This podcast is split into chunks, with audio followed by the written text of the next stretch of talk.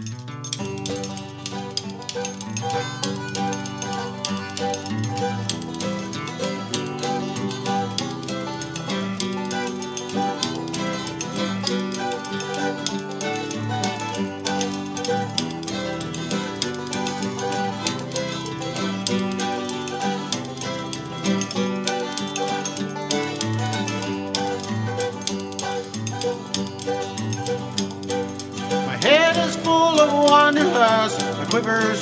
hope. I've got the urge to walk the prairie and chase the antelope. Aspens gold on snow-capped peaks, the elk call me away. I can't keep my mind on working on this fine September day. I've got Nimrod neurosis, longbows on the brain. I'm an outdoor junkie through and through, hunts my middle name. My eyes are on the target, broadheads all fly true. Can't wait till I can get outside so I can fling a few. Welcome back to the Trad Quest podcast. What's going on, Bob the Bow Hunter? Not much, buddy. Just uh, living the dream. How about you? Oh man, it's absolutely raining elephants and donkeys outside, but I'm still pretty jacked up from that amazing conversation we just had with a couple legends. Yeah, that was a good one. We uh, had the legendary Don Thomas on with uh, our buddy Doug Borland, and we talked about uh, making bow hunting better. Basically, lots of good Yeah. stuff.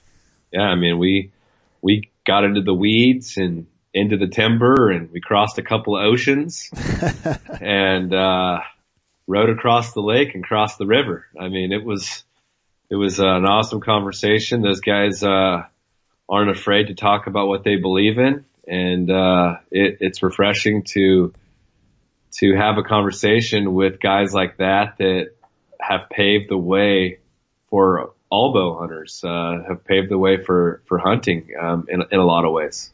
Yeah, for sure.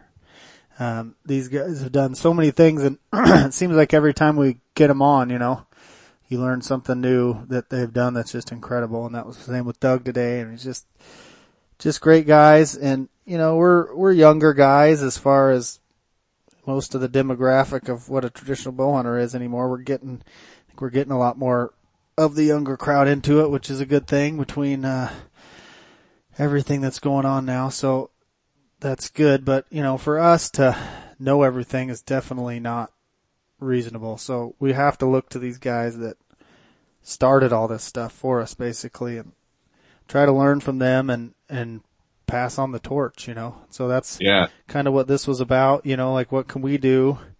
And I, I know you guys that listen to the podcast a lot know that James and I are super passionate about, you know, not just promoting traditional bow hunting through our podcast and, and telling hunting stories and doing all that stuff, but also, you know, making a difference, you know, while we're here. And that's kind of our whole point. And that was the whole point of this one. And, and we couldn't have thought of two better guys to get on than, than Don and Doug that have been super involved with politics and with all the issues, whether it's public land or, you know, the same day plane flights in Alaska, just all the ethical things that we as hunters need to, you know, especially in this day and age of social media and YouTube and all of these things. Like, I think a lot of times hunters don't stop and think, you know, about things before they do them. And I know just from my experience doing this podcast and, and interviewing these guys like Doug and Don and, and, you know, I'll be in the field at times and I will think like,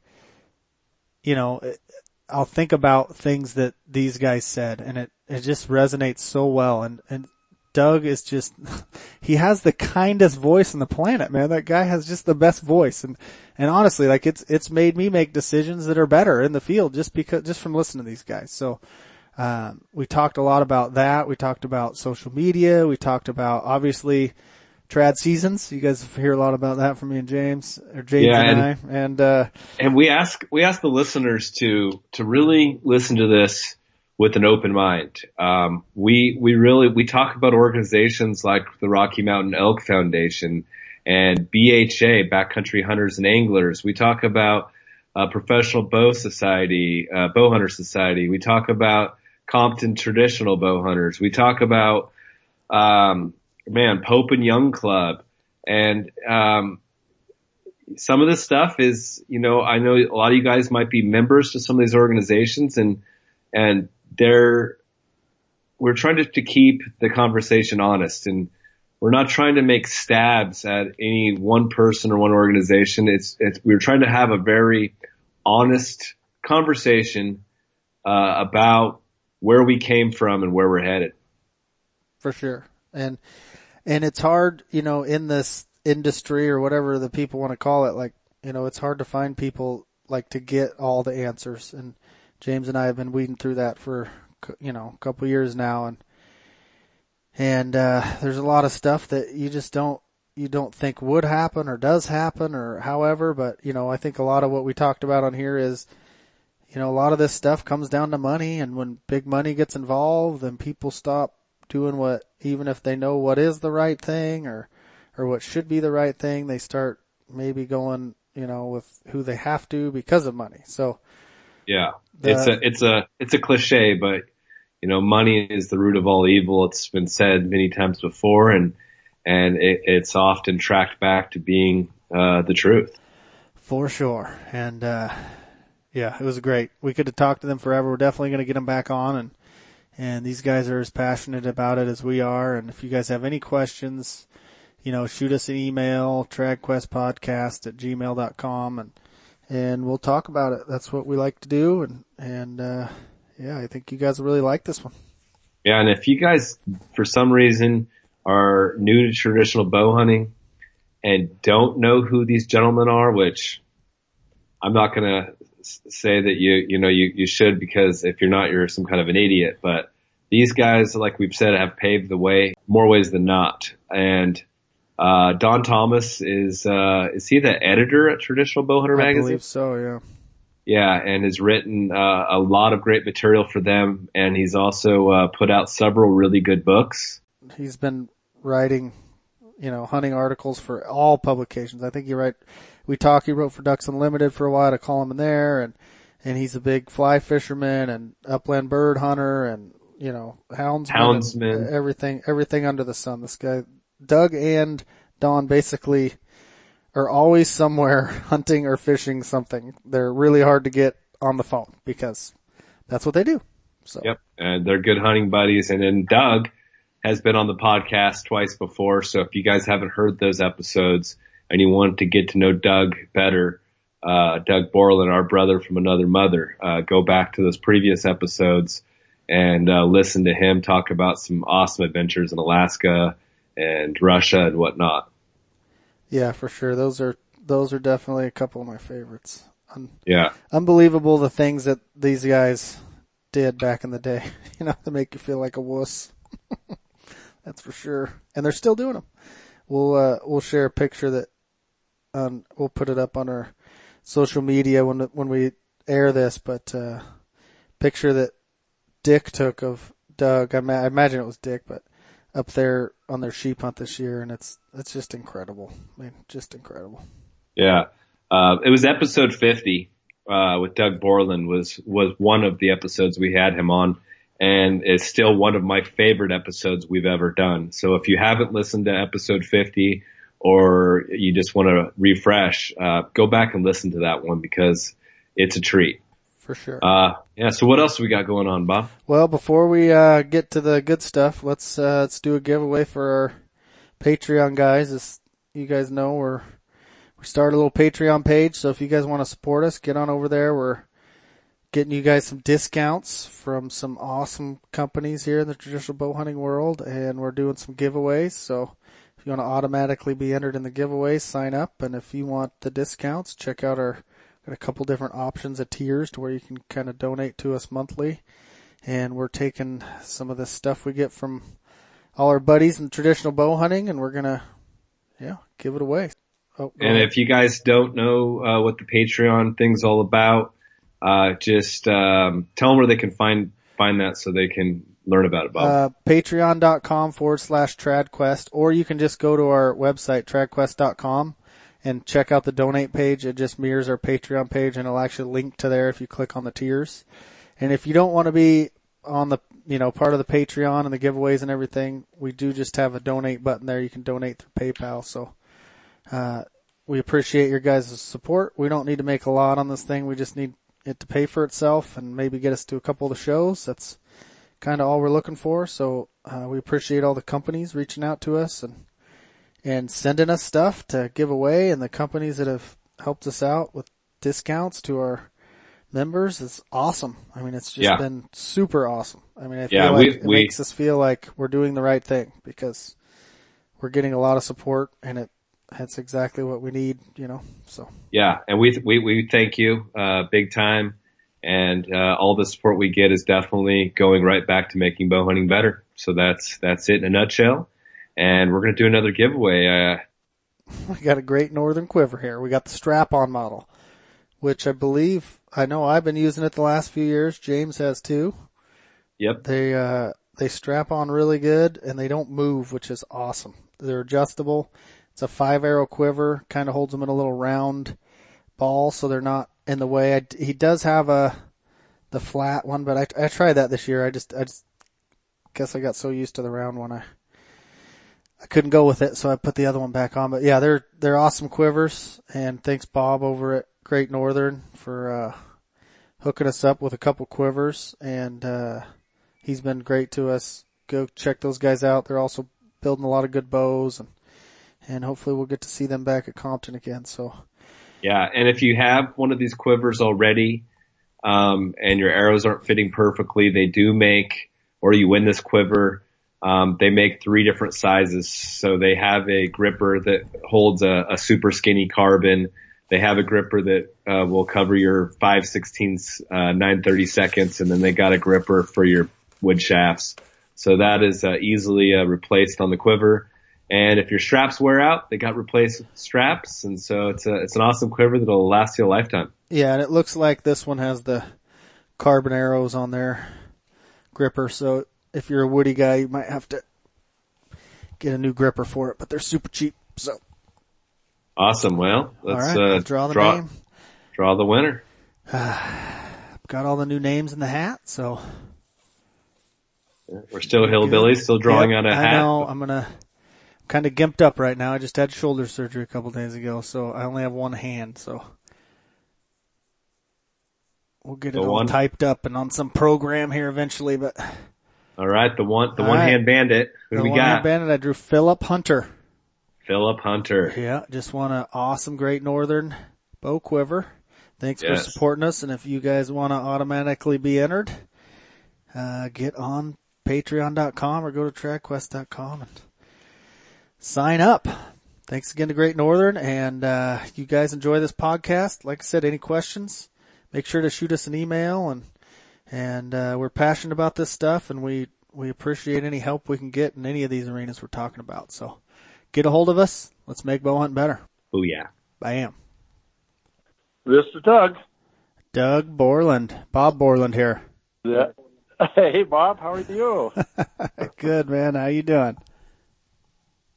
We're great. We're sitting here in the sunshine in beautiful Patagonia, Arizona. So life is good. Oh, man, lucky. We're stuck up here in the rain in Oregon. So, right. I try- heard there was a kind of a storm system coming into that country. yeah, we were supposed to get snowmageddon, but it just ended up being a dusting of snow and back to the rain. So, Those ice storms you get in that country can be snowmageddon, I guess, huh? yeah, yeah, it can be pretty bad. Are you guys? Uh, you guys been Coues deer hunting or what? Well, we did. We did a little of that. Um, the I come down to this area for business every year, um, and spend a little time tramping in the desert. And we did chase some Coues deer, and we did um, do some javelina hunting. So Nice. that was fun. It's I. I added uh, ha- javelina to my my um, species count with a bow. That's something I'd never hunted before. Hello. Hello, Don. Yes. All right. This is Bob and James. Thanks for coming on. We appreciate it. Jeff uh, Lander, I believe, talked to me some time back. Uh, he had talked to you about doing a podcast, at least if I've got my information straight. And um, I, I was look, been looking forward to doing it, to be honest with you. Yeah, we Yeah. have too. Yeah, we had Jeff on uh, last year. Separated. We've been sent to separate rooms, so we shouldn't get any cross chatter on the phones. Okay. I don't have to look at Doug. He doesn't have to look at me. yeah, that's good. Well, like I said, we appreciate you guys coming on. We got your guys' emails, so that's all good stuff. Yeah, And that's sort of an interesting history, and I know that that uh, I had sort of inferred that you guys were were uh, sort of working on that same approach, trying to get some national um, seasons and areas, anything to help traditional bow hunting, and I just have done that. There's a few rocks in the road. Yeah, yeah. Well, we're noticing the same thing, believe it or not. Like we have a lot of people that don't Well, even want to talk to us because of it. It's like what? Like I don't understand. So we've uh, That's, uh, we- that's we- exactly right. Yep. Yeah. So, like I said, at, at the Yeah, first, at first we thought, um, it was a little strange, but we're getting, we're, we're gaining some traction and, and I did call Dave, the president of Compton's this morning and talked to him quite a bit and they, you know, he said that you guys are definitely, you know, not wrong. I mean, Compton back in the day was, was definitely not going to get involved in any of that and they were just going to run their shoot and blah, blah, blah. And, and, uh, but he said now, you know, things have changed and, and they realize they need to get involved if they are going to be the national traditional bow hunting organization. And even here on a on a local level uh, with Oregon, um, there was a time when they had the ball rolling and they just completely dropped the ball uh, due to whatever you know Big Ten theory per se. But things have changed now, Right. and me and Bob have been talking to pretty much every, not just me and Bob, uh, the uh, the tr- the board members, which me and Bob are also on the board for Traditional Archers of Oregon. We've been working with all the biologists in the state, and we have uh, uh, up to I think 15 or 20 proposals going in for a whole bunch of traditional hunts for our state. Yeah, even including a uh, a possible uh, Rocky Mountain goat hunt, elk, black-tailed deer, mule deer, antelope. Um, it, it's really looking uh, positive at this point. Well, that's great. If I'm not mistaken, you already have at least a traditional area set aside, right?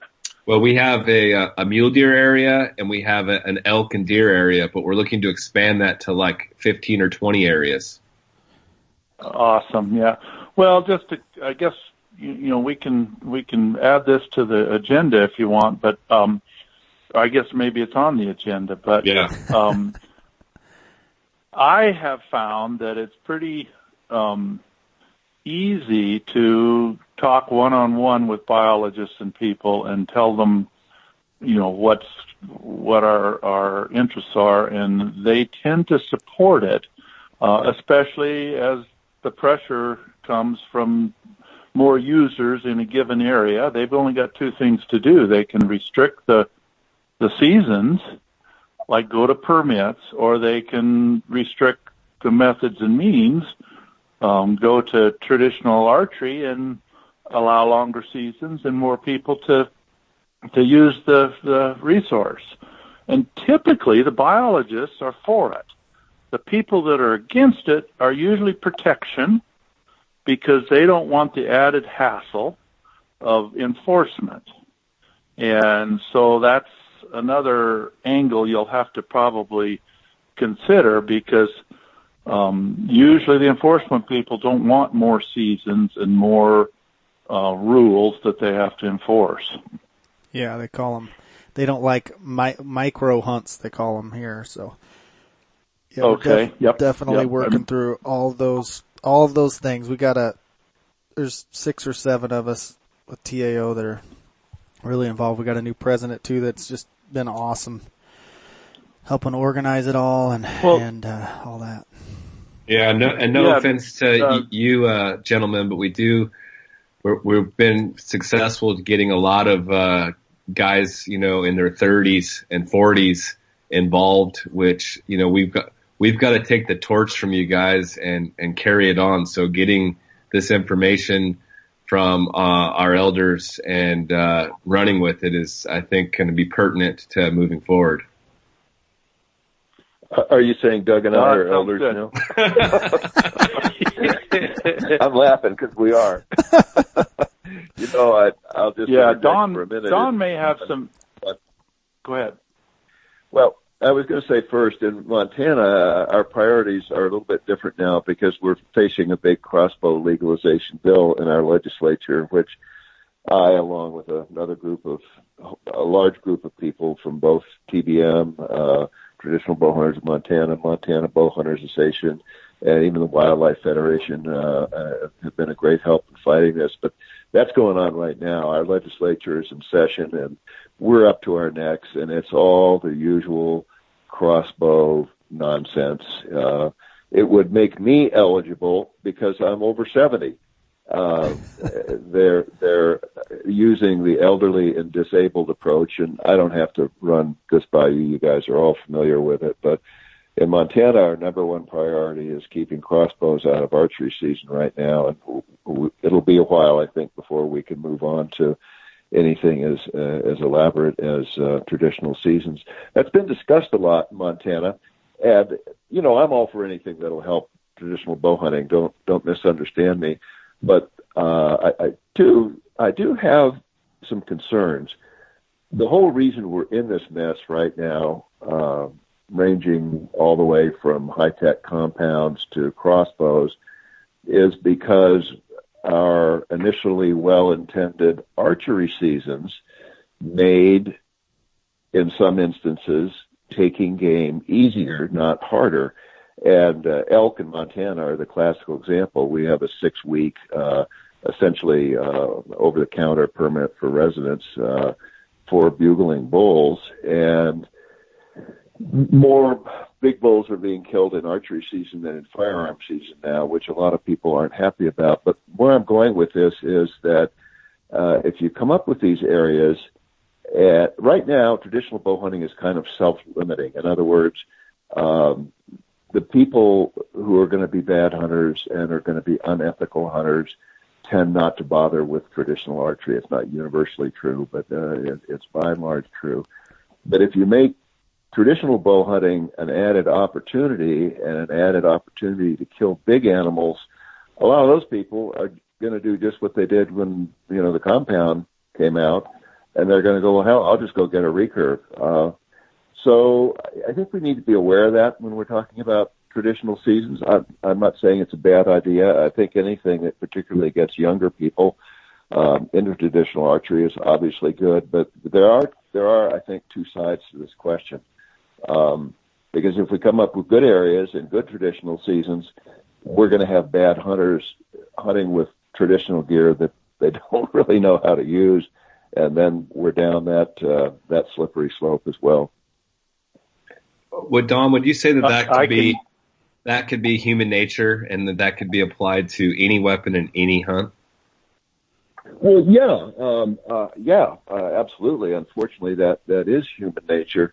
My point being simply that uh, you know this is all our archery seasons are based on the premise that archery is hard, that a limited number of people will engage in it, and the biological impact will be low.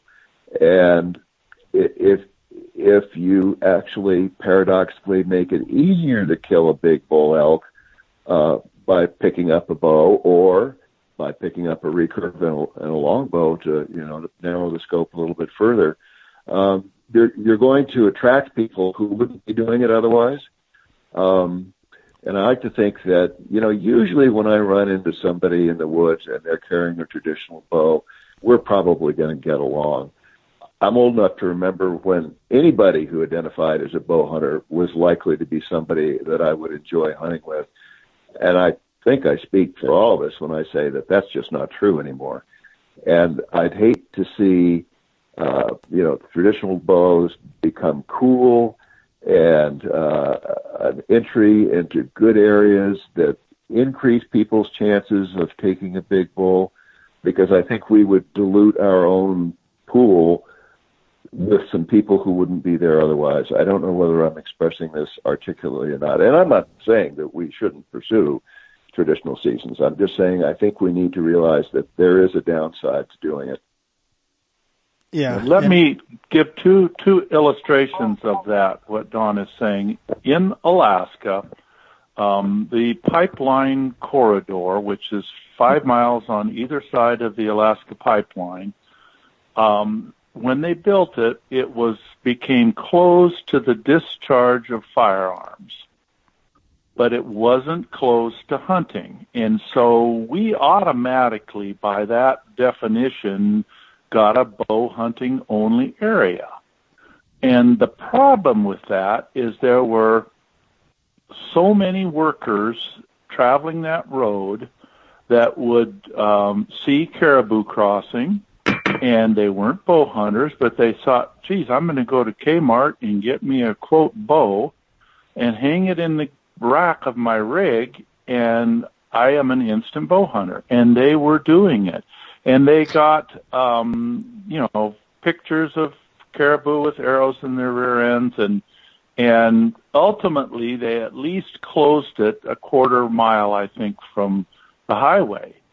Um, and that's one example. The other was a, Anchorage municipal area moose hunt that was proposed and passed, uh, archery only because it was in the population area of, of the Anchorage Bowl. At the time, the Alaska bow hunters, which I'm a founder of, were avid proponents of it, but several of us, Jay Massey and I being two, um, split off from that group and actually testified against it. And the reason we testified against it was because these moose are highly visible to the masses, and we could envision what was going to happen. Uh, downtown suburb moose hunting was going to give us a bad name, and ultimately, Channel 2 News took pictures of so-called bow hunters and they weren't they were just opportunists instead of bow hunters. So I think you you have to um, pick and choose your areas and your seasons with discretion, um, and on a local level, make sure that that you would be cognizant of things like that that might be counterproductive. Yeah, that's a that's a good point. That's good conversation. This is great, you guys. I know from what James and I see here in Oregon with our couple of traditional only seasons is and I know we're going to go down the rabbit hole of social media and opportunity hunters and and all this. This is why we we got you guys on, but um, with our traditional hunts, what we see is we see guys, yes, that would never have picked up a traditional bow, and you know maybe their first year or two, they're they you know they shouldn't be there, you know, as we say as bow hunters. But what it what we feel like a big part of traditional archery is what it does is it force it kind of forces you down that path. You know, you when you start hunting with a traditional bow, it instantly goes from it's not about just the kill, you know. It's about the experience and the process and it forces you to do that because it Right. takes you so long to learn it and to be successful at it, you know. Right. And what we've seen equipment is self-limiting. yeah, and what we've seen here in Oregon is yes, there's, you know, we have a, a mule deer hunt and it's down in the desert and yeah, there's, there's complaints of too many guys running around on ATVs and you know, we're looking at how do we fix that and how do we fix this, but, but we run into these guys at a sportsman show or even guys like James, that's, that's kind of how he got started and you run into these guys that, that picked up the bow just because of that and it was an opportunity and yes, you know, like it, but what they, where they've gone to now is they're one of us. And so, uh, it is a tricky thing. Um, Yeah. You know, I'd as like- far as which is the right route to go, but.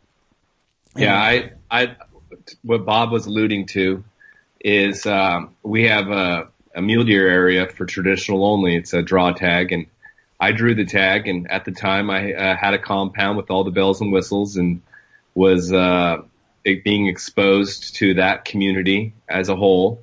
And when I got the stick bow, and I realized the work it was going to take to go on this hunt with the guy that invited me to go that I had to put in the work to learn to shoot the bow. And that work, I soon realized how much I loved shooting the bow and then going to do that hunt where I was, where I was exposed to, uh, this community, these people that I ran into in camps and, and on the roads. Um, and then it translated to me going to, uh, some traditional archers of Oregon events. I got exposed to a new community, a new brotherhood, a new lifestyle, if you will. And that's what cemented me into traditional archery. I sold the compound. I sold my wife's compound. I sold my kids' compounds. Uh, I got all in. So it, it was the traditional only opportunity that lit the fire, but it was the community that cemented it for me. And so just playing devil's advocate, I do see the point that you're making, Don, and I couldn't agree more, especially it, in depending on how it plays out state to state.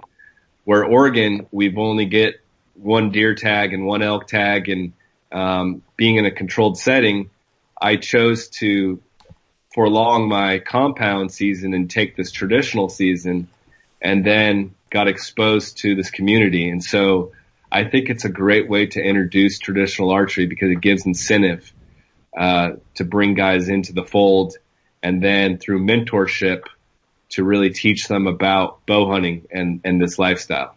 That's my side. That's my take on it. Those those are great points, and and obviously you're uh, an example of just what potentially we all stand to gain from from pursuing some traditional only seasons. And I'm by no means being entirely negative about that. I think um, maybe the point Doug has made is that we need to put a lot of thought into where we're going to do this. Uh, the, the advantages are obvious, and again, you're you're a great example of it. Uh, that that's wonderful. You know, a lot of us got into traditional archery because we were exposed to traditional archers, and uh, you know, I, obviously 100% for that. I, I just think that on a case by case basis, we we need to be aware that there can be a downside, and take that into consideration when we're making specific proposals at the state game board uh, level, if you know what I mean. Absolutely, I do. No, I, exposure to other traditional archers is what makes other traditional bow hunters. 100% with you. Right. I would also suggest that the opportunists that would be drawn to it, um, you know, you have to learn to shoot, not only shoot the bow, you have to learn to hunt. You have to get into bow range with the traditional equipment. That's a whole nother story. And the people that don't do that, um, will wash out after a short time. They'll that's that's yeah. a thought. I mean, you'll you'll first people say, "Wow, yeah, I'd like to go in that area, and I can go now if I if I get a bow." And but they get it, and the path to success is uh, if you measure your success in animals on the ground is not an easy one, and I think the opportunists um, will will not last very long. Just just uh, you know I- another perspective. I agree with that completely because in this fast paced life that we live in now, guys only have so many weekends, so many, uh, um holidays, uh, you know, time off of work to go hunting. And so if they take that 10 days off to go elk hunting, uh, with the trad bow and, and they measure their success through, um, tags notched, they may not last long, like you said. They they uh, will be short lived, and they're going to want to go back to their uh, modern equipment where uh, they can shoot at longer ranges and so on and so forth. So I think that just the equipment alone, um, it keeps the two percenters two percenters because it takes a special kind of person to limit his equipment and get the joy out of learning to be a better hunter, learning woodsmanship, uh, and being happy at the end of the day with the experience. You mean you guys are telling me you didn't kill a six point bull the first morning you went hunting with a longbow? uh, I, have I've yet to kill a six point bull with, with my longbow. I'm agreeing with you 100%. I, I think these are very good points. Yeah, yeah.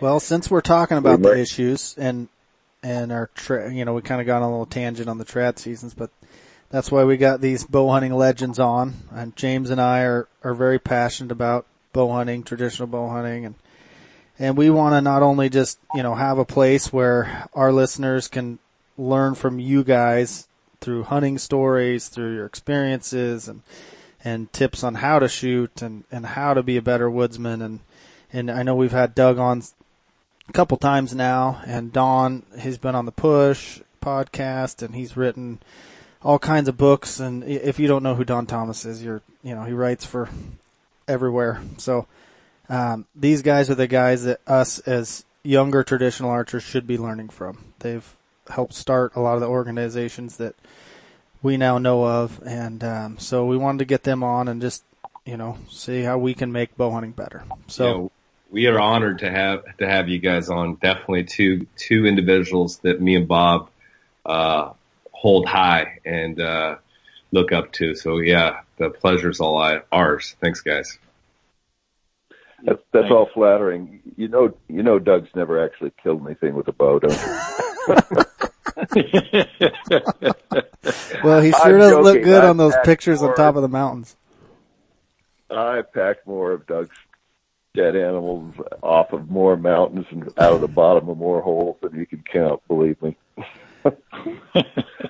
what you, what you guys do is just incredible. I mean, not to not to point out that you guys are getting old, but you guys are a little older, and just just crazy that the hunts you guys are still going on, and can only hope that it at that age, I'm still there doing it. And bow hunting for 50 years plus, you know, you guys obviously have seen it seen it change a lot uh, over the years, you know, and the equipment, the I mean, from everything, you know, cell phones to podcasts now, and yeah, commercialization of bow hunting. Yeah, definitely things have changed a lot. I'd love to hear, you know, kind of uh, your guys' take on um, where you guys started and and where we're at today, and where you think this whole thing's headed.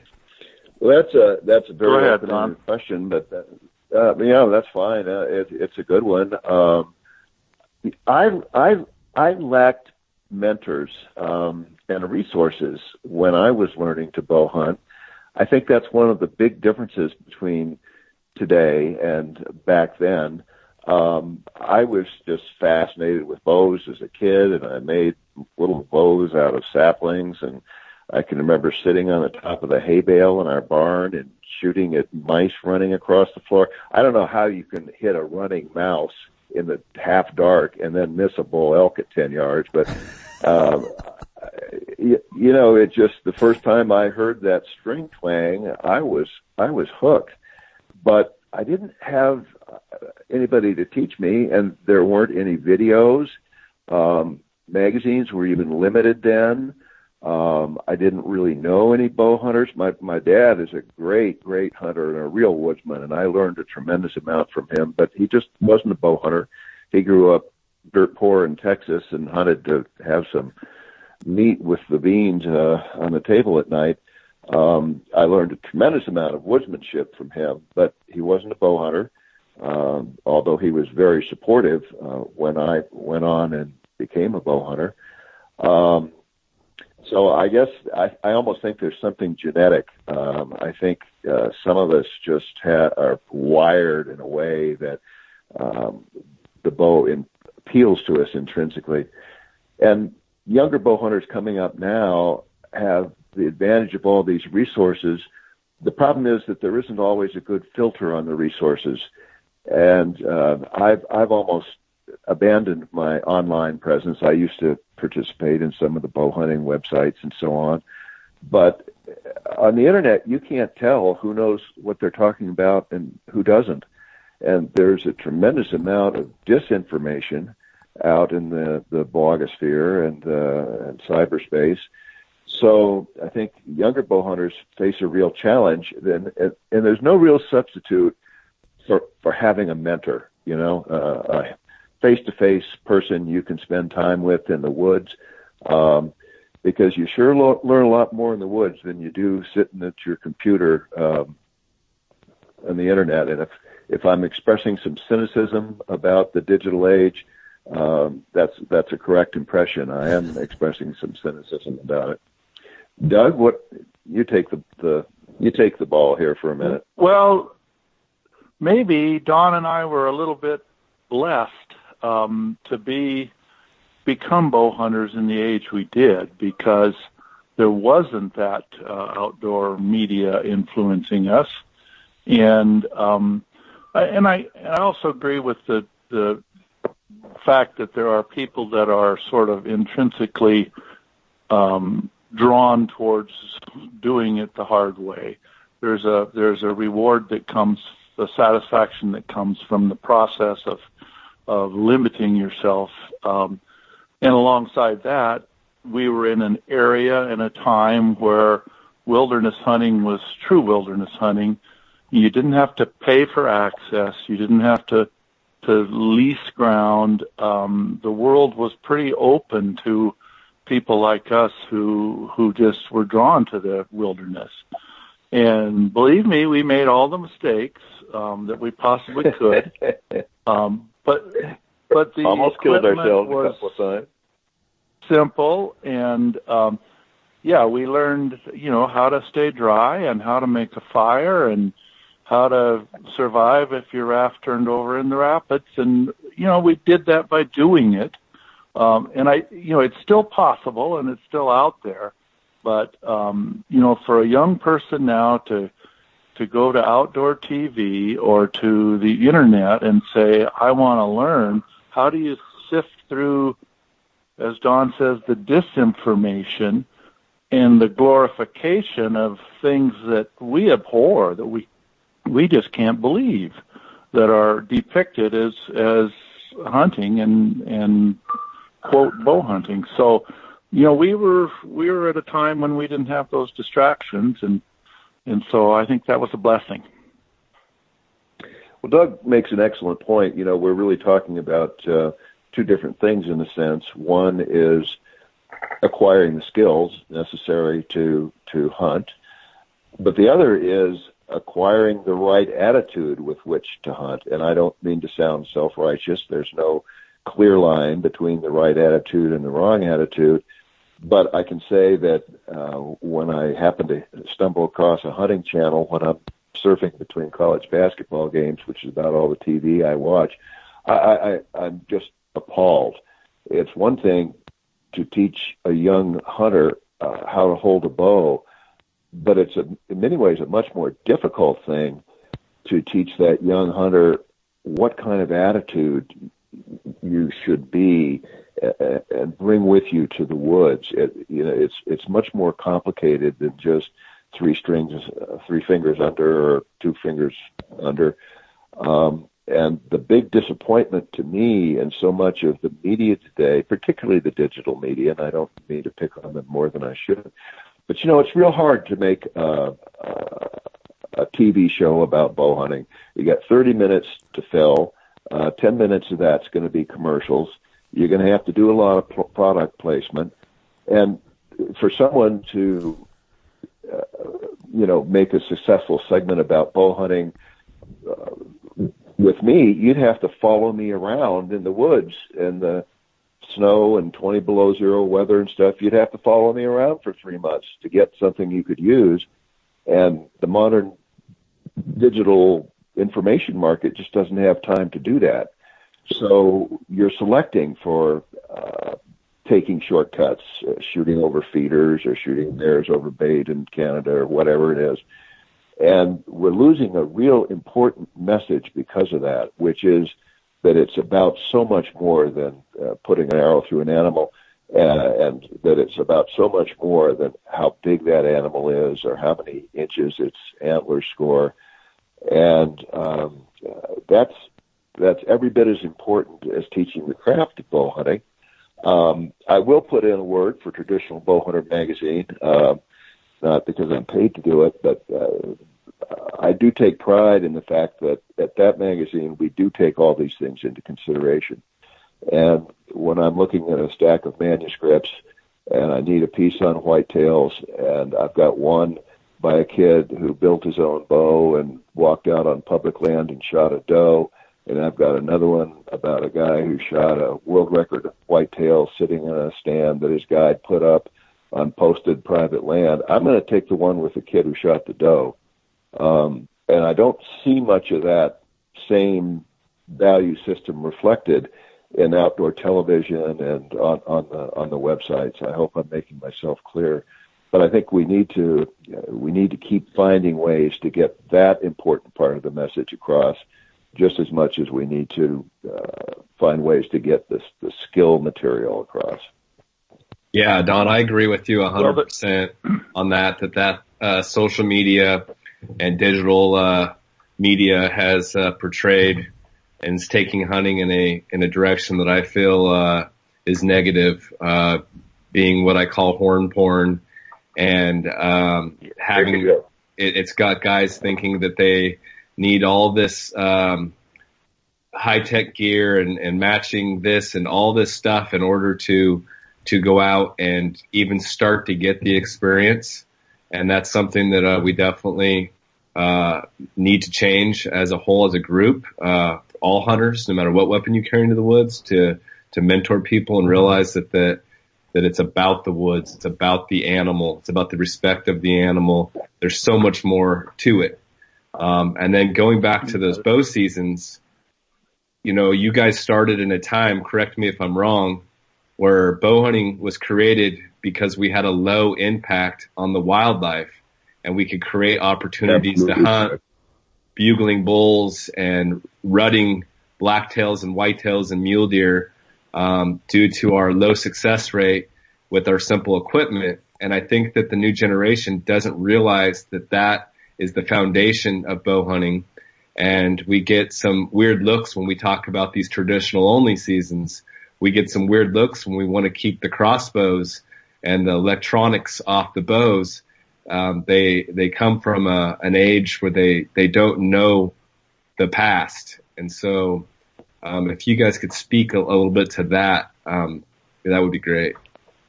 Okay, I I think you know two things in the evolution of of not just bow hunting but um, hunting in general have really led us down um, a, a fork of the road that we'd rather not take, at least those of us in this conversation. And the first one is is commercialization and the the monetization of equipment in hunting. Um, that you can't underestimate the power of, of capitalistic uh, drive, and a new hunter getting into it. Um, you from the perception of the media, the commercials, the what's immediately apparent to anybody trying to find out about it is that you cannot do it without the high tech. And it goes along with our our kind of new age um, speed of and you know instant success and and here's how to do it and do it immediately and get immediate gratification but you can't do it without the high tech equipment, without sights and without optics and rangefinders and and you know a, myriad of of products that are going to be obsolete in two years according to the manufacturers um, because you're going to need newer and faster. Um, that's one um, trend that has really hurt us, and the second one is the propensity for measuring success by inches of horns and size of of quote trophies. And um, don't get me wrong, we love I love big animals, and of course I'm going to go after the the 44 inch ram if there's uh, if he's sitting next to a 38 inch ram. And I think that's inherent, and I don't think there's anything wrong with that. But if your reason for hunting is to um, score, either in numbers or size, um, I think that's absolutely the the wrong approach. Um, and one of the reasons that traditional bow hunting uh, tends to attract different kinds of people is it's very difficult to be successful um, on a regular basis with traditional equipment. But boy, you start looking through every article, every mainstream article on the first thing you see is how many Pope and Young points was he? You know, how big was it? And they, to the point where they put down an animal who, um, you know, doesn't meet these quote artificial standards. And so those two um, areas of of um, what you'd call um, the new age hunting, the commercialization and the measurement um, are are an antithesis of what Don and I are doing and what most traditional hunters are doing. I'd like to get your t- oh, oh guys' oh, sure. take on something. Um, I I talk a lot with Drew over at Selway Archery, and and we got Arizona applications just coming up, and and we were talking about you know where we're applying and stuff, and I hunted there last year, and I think a prime example of what you're talking about, Doug, is is Arizona right now. I mean, the unit that I drew uh, was an easier to draw unit. You know, not really known for big trophy bulls, but tons of elk. And all the people I ran into over there, even the locals, were all like just disgusted that they gave out. They used to give out. I don't. I don't remember the numbers, but they give out like double the tags now than they used to, and there used to be bigger bulls. And I'm down there chasing bugling elk all over the darn place, having the time of my life and and being like, what what's the problem? Like you guys got twice as many tags. You can go hunt elk twice as much now. But I think that the culture down there and the guides and outfitters and the trail cams and that that has sold so much of the the size and like yeah. they they think it's more important to shoot one big bull every 10 years than to go hunting every year and and well, uh, I think it's because they can sell that big bull for a lot of money, and that's what it comes down to is the is the money again, you know. And so, who suffers well, is is the hunting community, the the young people that are, in my eyes, I'm looking at it going, I feel sorry for these guys that that that they're brainwashed to the point where they think. I mean, you see young hunters going afield and I've, t- oh, I passed on this bull, I passed on this buck, and I'm like, have you killed a bull before?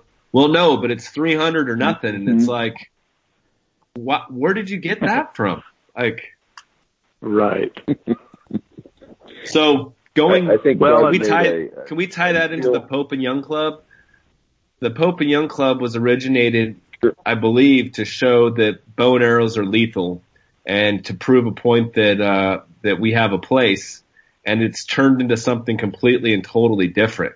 It's almost like I, I could be wrong, but it seems like they are leading they are leading the the the pathway to technology. Like if if the Pope and Young Club decides that they're uh, going to accept uh, an animal into their book with a lighted nock, then like the state of Oregon says, well, the Pope and Young Club uh, is accepting it, so we will. It's almost like they uh, are in front of the manufacturers and helping the manufacturers push technology into bow hunting. Um, would you guys agree in, with that? In my opinion, in my opinion, they are controlled by the manufacturers. Correct. And uh, you know, the, I was a member of Pope and Young once, and back in the '70s, and and it didn't take too long for me to realize that that um, they weren't for me because of their their um, frankly unethical approach to hunting and trophy hunting in general. And I think they are part of the problem. And it, it leads me to a subject that I think is super important, and that is the image of bow hunting. And if you take um, the general public, let's say the 80% that are not uh, hunters, but they're not also anti-hunters. The 80% of the mainstream, and you present them with any situation, hunting situation, in which the object is to get meat or to enjoy the process, they overwhelmingly, and there have been studies that have proven this, they overwhelmingly say we think that that kind of hunting is okay. If you present them with trophy hunting and the size of the animal and the size of the horns as being the reason for hunting, they overwhelmingly oppose it. And so the future of what we do is going to be determined by those 80%. And I am acutely aware of the image of, of what we do. And um, by restricting ourselves to traditional equipment, by um, simplifying the, the equipment and stressing the process and how much fun it is and how we uh, utilize every bit of the meat. And as Don can say, presenting the animals with respect in the media um, and honoring the animals. And, you know, if we could somehow get the perception out that we are a quiet sport and that we're a traditional, less consumptive um, way of hunting, I think it would overwhelmingly be approved by the by the um, non-hunting public, which would be good for us. Instead, what they see are whack 'em and stack 'em. Yeah. How many inches? How big are the horns? Uh, animals raised behind fences to be killed, Cecil the lion, etc., etc. That's the image that goes out, and unfortunately, we get tarred by the same brush. And I think that's why it's important for traditional archers, traditional bow hunters, to set ourselves apart from that and to not be afraid to say that is not us and we oppose it.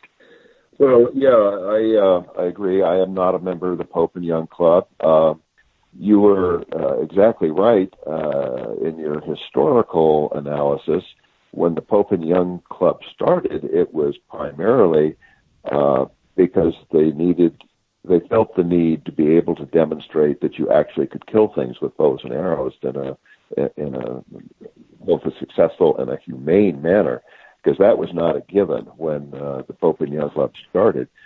And uh, by the way, there was no uh, discussion of traditional only areas then because there wasn't anything but traditional bows and arrows. You know, yeah. Uh, everything was a traditional only area. But uh, I, I have nothing. I have no axe to grind uh, with. Uh, there's a lot of good bow hunters in the Pope and Young Club. The problem is that their fundamental premise is wrong, and there's just no way you can get around it. And uh, I, I, yeah, what Doug said basically, and the difference between the way on hunters perceive hunting for experience and need on the one hand, and hunting for trophies and scores on the other, is is is just black and white. It's a really interesting article. Uh, I was just about to forward this to you, Doug, because it's new in the New York Times of all places, where this young journalist uh, goes uh, on a goose hunt uh, or something like that, and comes back with this amazing revelation that hunting is a great source good, high quality, organic, natural meat. And this, it was funny because uh, the thesis of this article is a lot of young hunters are getting into hunting for that reason, which I'm all for. But I was also sort of shocked that this was presented as a new idea because I've been doing it for 70 years, you know. Uh, and, and I think the more we can present ourselves as uh, quiet, unobtrusive obtainers of valuable food source rather than animal. I mean, one of my many, many pet peeves is hunters feeding the hungry. It's just a way so that people can go to Texas and shoot a deer and get rid of the deer carcass and not have to deal with it. And, uh, you know, it's one of those things that sounds like this wonderful, idealistic uh, effort, but if you scratch the surface, it really isn't. And uh, the magazine, we we are trying. Uh, we're, we're probably going to start a cuisine column soon because a lot of young people are foodies now. That's a big deal, and uh, I see that as a as a great logical entryway for a lot of the under 30 crowd to, to get involved in hunting. But I don't want that. That's not going to happen if all they see is horn porn on the Outdoor Channel. Um, yeah. So I agree with all of that. I, I feel badly about the Pope and Young Club. Uh, it, it has some very interesting history. It did some positive things for bow hunting, but as it exists today, it, it's like it, it's like setting out to fly across the world on the assumption that the world is flat. Their their core area of focus is wrong, and uh, you know I'm sorry guys, I, I just I don't want to have anything to do with it. Yeah, I, I think uh, speaking to that uh, New York Times article, I'm seeing the the hipsters, as they refer to them out here in the Portland area, um, the movement for free range organic meat, as they call it, um, is is is a great movement. And, and, also, I'm seeing that some of those folks, um, not being exposed to firearms, they're drawn to archery, and for whatever reason, they are drawn to our community. Um, then when they see longbows and recurves and guys in plaid, and it is very appealing to that generation, to that uh, group of people. Um, me and Bob actually went on a mule deer hunt and took a, uh, a, a friend from a long time ago, uh, a non-hunter, to come f- to photo the hunt. He wanted to come and join the hunt and uh, shoot his camera. And uh, he's someone that practices uh, uh, vegetarianism, and uh, we exposed him to eating elk and deer in camp, and uh, our philosophies on wildlife and wild things and wild places. And we watched his eyes light up. We watched him make uh, some ideas and some changes, and he took that home to the city with him and he's sharing that with other people. And it was a rewarding experience for me and Bob. And, and I like where it's going. Doug, I, I probably converted more neutral non-hunters into supporters of hunting by serving them wild game than by any other means. Uh, both Doug and I really enjoy cooking wild game and uh, you get somebody who's kind of ambivalent and you serve them a good piece of venison and you talk about cooking it and you talk about the hunt and all of a sudden hey they're they're on your side of the uh, they're on your side of the street. But if you you tell them about how this buck had G2s that were whatever you know their eyes glaze over they're you've lost them immediately. And uh, I'm a big believer in cooking and food appreciation as an entry route for the younger generation of hunters. I think it's going to make a huge difference. I agree 100%. People that are that object to um, hunting on on the grounds that we are are trophy hunters, that is one of the best approaches to them is serve them some game meat. And good example was um, black bear I took uh, year before last. Um, most people don't realize how good black bear meat is. And so um, we made, my wife and I made this um, bear, most of it into pastrami. And we served it at a music festival function of which probably at least half or more were non-hunters and wouldn't dream of eating, you know, a bear. Only we didn't disclose it to them till after they had eaten it and raved about how good it was. And if you can present the fact that I'm shooting a bear because the meat is so good, and eating it, not to just kill it and walking away from it and taking the hide.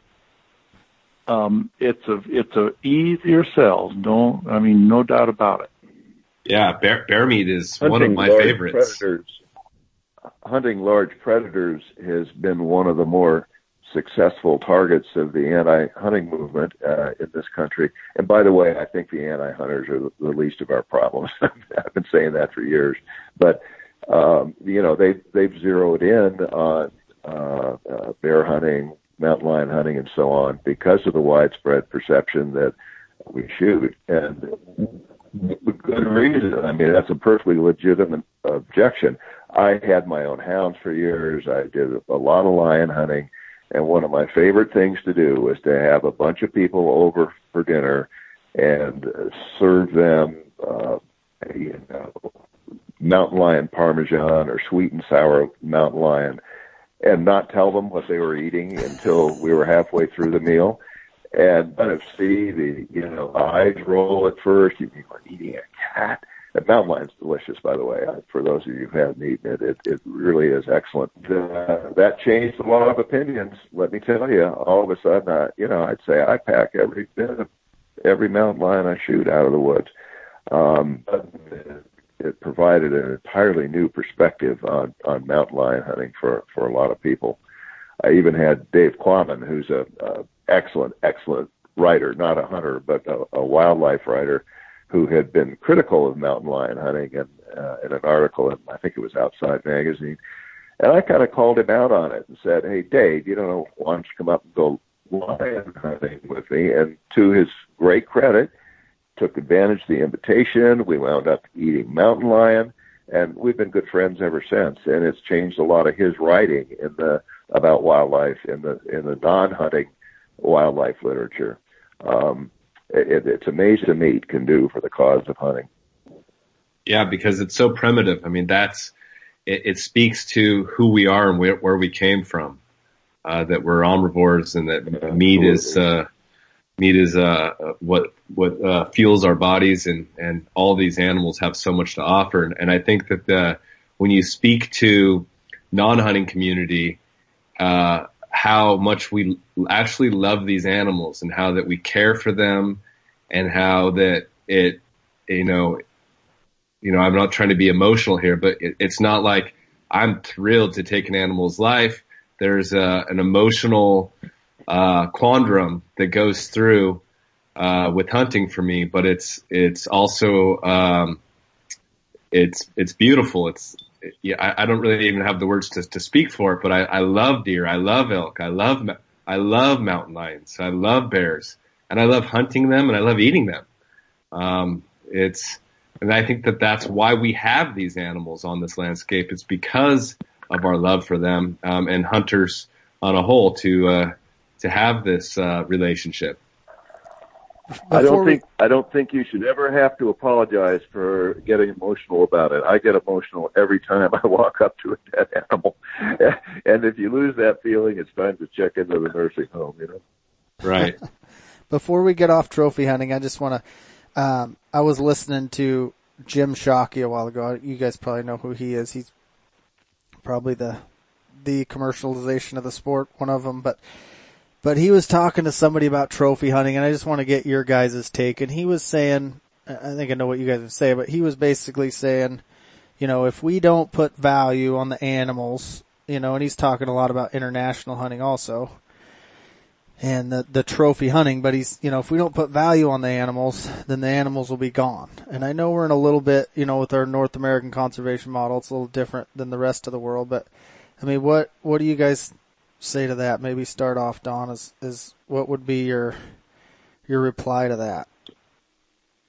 Well, I, I, I think it's a slippery slope. Um, North America is very, very different from every place else in the world.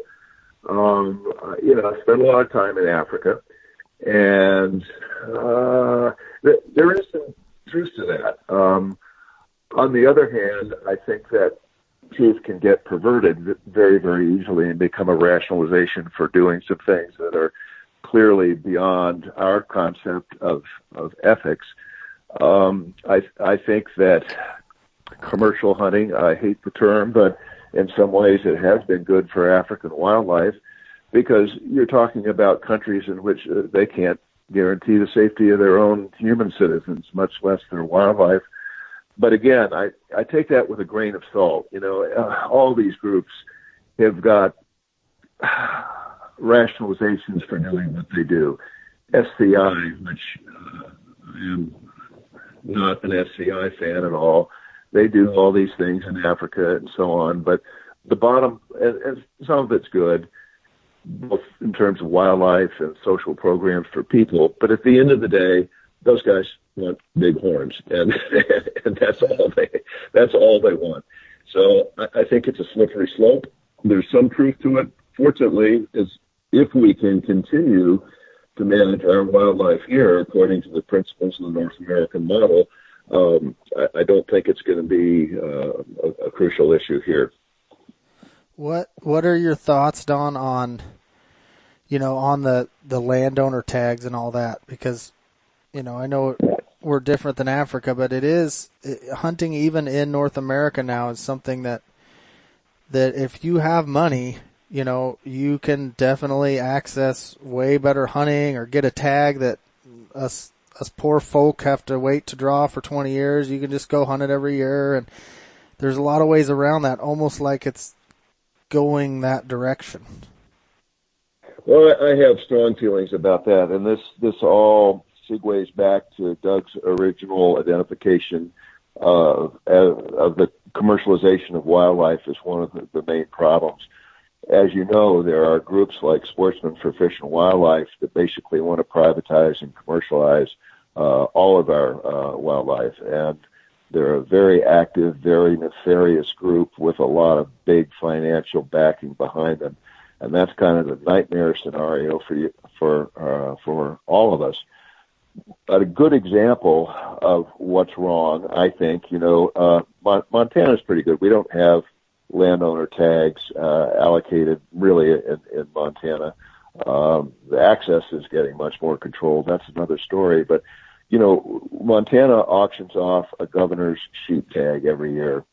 And the last couple of years, that tag has sold for about $450,000. And whoever gets it inevitably hunts in the Missouri River Breaks north of our, our home. They put young kids, guides, uh, out there by the dozen. They identify uh, the biggest rams. They know exactly uh, whether they're 201 inches or 201 and a quarter inches. They follow these sheep around. The hunter usually arrives with boats and airplanes. And let's face it, he isn't hunting that sheep. He bought it. And the justification is, well, that's 450 grand for uh, fish, wildlife, and parks. I have always argued that you ought to do away with the damn governor's tag and just bump up the tags, including residents. I mean, if you draw uh, a ram tag up there as a resident, it's seventy-five dollars. I mean, give me a break. It's yeah. Seventy-five dollars here, four hundred and fifty thousand dollars there. You can make up that four hundred and fifty thousand dollars in other ways, but th- this is the ultimate commercialization of wildlife. These people who buy bid on these tags, and of course it's tax deductible because mm-hmm. it goes through FNAWS, and uh, I mean, it's just it's just a travesty. Uh, uh, don't get me started on that topic. Well, and that that so, Sportsmen for Fish and Wildlife, they're putting on, they put on that Hunt Expo every year, and they have like 200 tags that you have to be there to raffle. Like those are tags that would have went out for public, you know, in the well, draws that we lose. Plus, yeah, plus all the all the other auction tags they do at that show also. Sportsmen for Fish and Wildlife is a whole other topic. Uh, I've got a file on them 10 feet thick, and I've written about this before.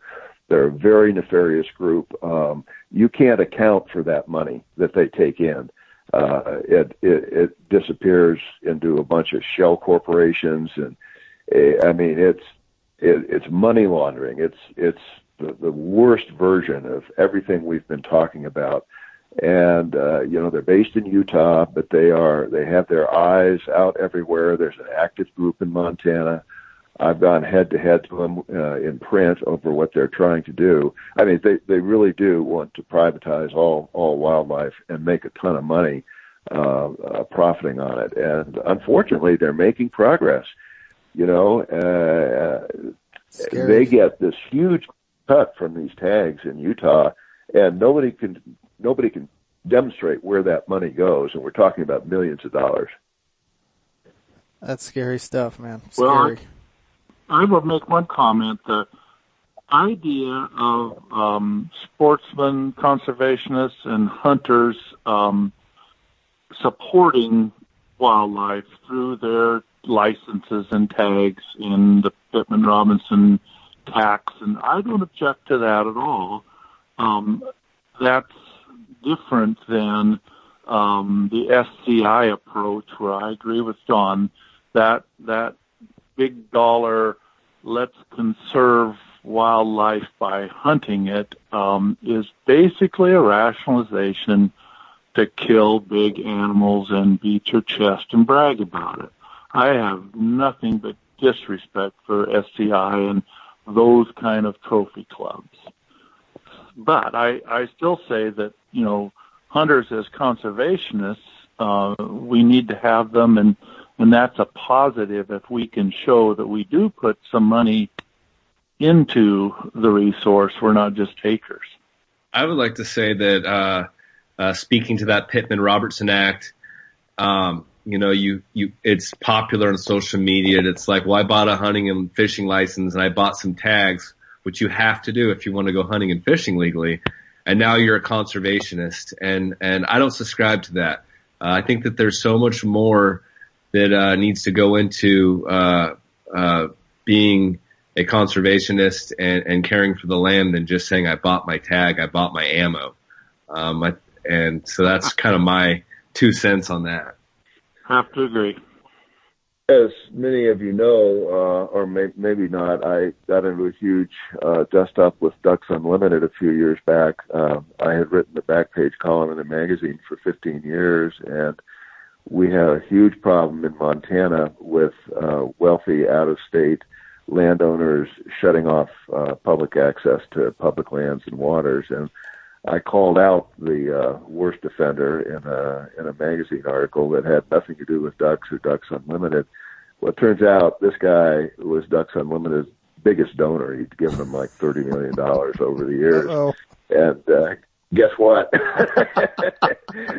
I got fired the next day, but it, it, there there was a silver lining in that cloud because it generated just a firestorm of protest. I was uh, I was really uh, gratified to see how many uh, people stood up for me, and I was also interested to see some of the people who did not stand up for me. By the way, but the whole point is, um, in addition to all the other issues we've talked about, we have to keep an eye on the feel good conservation groups that we think are representing us. Uh, because unfortunately, uh, DU had decided to go with the money. And there are a number of other groups out there who are also starting down that slippery slope. Sorry to uh, repeat the metaphor, but um, this gets back to what you were saying about, yeah, the Pitt, Pittman Robertson funds are, are great. They serve a useful purpose, but you can't stop there, and you can't stop there because you gave Ducks Unlimited uh, a uh, hundred bucks or the Elk Foundation or whoever it is, because there's a tremendous amount of pressure on those organizations as they grow to become beholden to their corporate sponsors and their wealthy sponsors. And this all gets back to the North American model. You know, there's only six things in the North American model, but one of them is that wildlife resources will be allocated democratically. And when some guy is spending four hundred and fifty thousand dollars for a, a Montana sheep tag, that's not allocating wildlife resources Yeah. democratically. I'm sorry. Yeah, we did an epi- episode with our buddy DJ um, a while back. It was one of our Making Boning Better episodes, and James and I learned a ton just from from him. You know, on the North American conservation model, and and yeah, those were my questions. Well, if that's how it's supposed to be, how come you can go buy a tag here? I'm, I don't understand. That doesn't make any sense. Like, what the heck? So Yeah, so I think this is a great segue uh, as we're talking about all these organizations, and uh, I'll come up publicly and say that I don't put the letter D or the letter the letter R in front of my name. Um, I just don't fit into any of those boxes. Um, but Backcountry Hunters and Anglers is an organization that is uh, seems to be doing some great things. I'm a current uh, member. I was I drug my feet on it. I'm still um, uh, I'm not going to say I'm suspicious, but there's through uh, social media, there's a lot of people throwing them into the left box only. Um, I'd really like to, to hear your guys' take on that organization, and uh, they seem to be doing great things at the moment. But like you said, organizations can get lost in the mix especially when money is involved. So I'd love to hear your guys' take on uh, that particular organization, and we can move into access from there. Go ahead, Doug. Okay, I guess I will. I'll start. Um, I am a member of BHA. Uh, I think they are the best that we have nationally to join together and have more clout. Um, I don't think they are, um, let's say, uh, overly liberal. Uh, I've been accused of being a tree hugger and an anti-hunter, and I've been just because I take a different view of of conservation and wildlife consumption. And so the the extremists that don't like BHA don't like them because they are anti ATV or they're anti or at least ATV abuse. And you know, they it's like motorsports versus cross country skiing. And this leads directly into what we call the big tent theory. And, you know, there are groups and people that say we have to support 100% of any legal use of the outdoors. And that ignores an ethical approach or a philosophical approach to the outdoors. And I can understand why some people wouldn't uh, like uh, backcountry hunters and anglers because they are promoting a little different approach to the woods. But they are definitely access oriented. They're definitely proponents of public land usage. Uh, they are for restricting some uses of the outdoors, and I, I think that's good. The other thing that this brings to mind is I feel that we as wise users of the outdoors and the outdoor resource, we have an obligation to call out those that are abusers. And I have gotten more grief in my life over doing just that. Um, because the other side of the argument is if you don't bring it up, if you sweep it under the rug and don't talk about it, uh, we won't get a bad name. And I took on Pope and Young over this very thing back in the 70s when they refused to remove from the books some obviously poached animals in Alaska. And they just said, well, we don't want to do that because it gives us a bad name.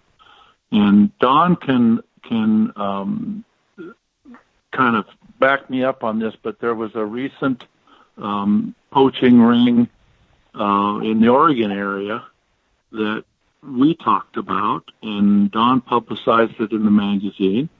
But there's a segment that says, why would you ever do that? Why would you ever talk about the seedy underside of hunting? Because it gives us a bad name. So um, that that big tent theory is is definitely not for me. I, I think that we cannot support every legal or every um, mainstream usage of the outdoors because it's it's um, it just gives us all a bad name and it gives us a ammunition for those who would like to oppose us. But uh, getting back to the subject, BHA, um, I think they're the best we have, and, and you know I support them. They're they're doing good things in Alaska, and I think uh, they're the only organization out there that I can align myself with pretty much positively uh, down the road. I was a founding member of the Elk Foundation.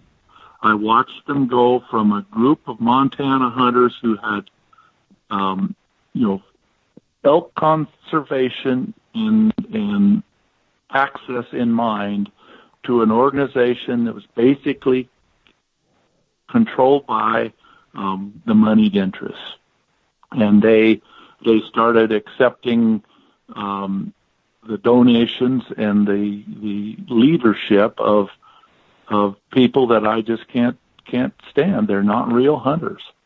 And uh, when you start doing millions and millions of of dollars in quote business, um, your head can be turned, and I think that's what happened to them. And I sure hope that BHA doesn't uh, go down that road. Yeah, I would mirror almost exactly uh, Doug's comments, uh, both in general and as regards BHA. I'm a, I am a BHA member under magazine and, and donated that work to the magazine. I think the best we have. They are certainly willing to engage in uh, some down and dirty politics uh, as regards public access issues than almost any other group out there. And I, I respect all that, and I continue to support BHA. That being said, I have watched almost every group, uh, from Ducks Unlimited to the Elk Foundation to you know go on down the line. The bigger they get, the more beholden they get to their corporate donors, and that's just the default position. Um, so I support BHA. I'm keeping my eye on them. Um, they're getting big, and yeah. they're they're becoming a big business. And I think it's up to us um, to make sure they stay on the right track. Uh, although I do support them for just the reasons that that Doug mentioned, I think the Elk Foundation is a great example of uh, how things can evolved in the wrong direction. You know, it started out with four blue collar guys up in Troy, Montana, sitting around a table drinking beer and saying, let's do something for the elk.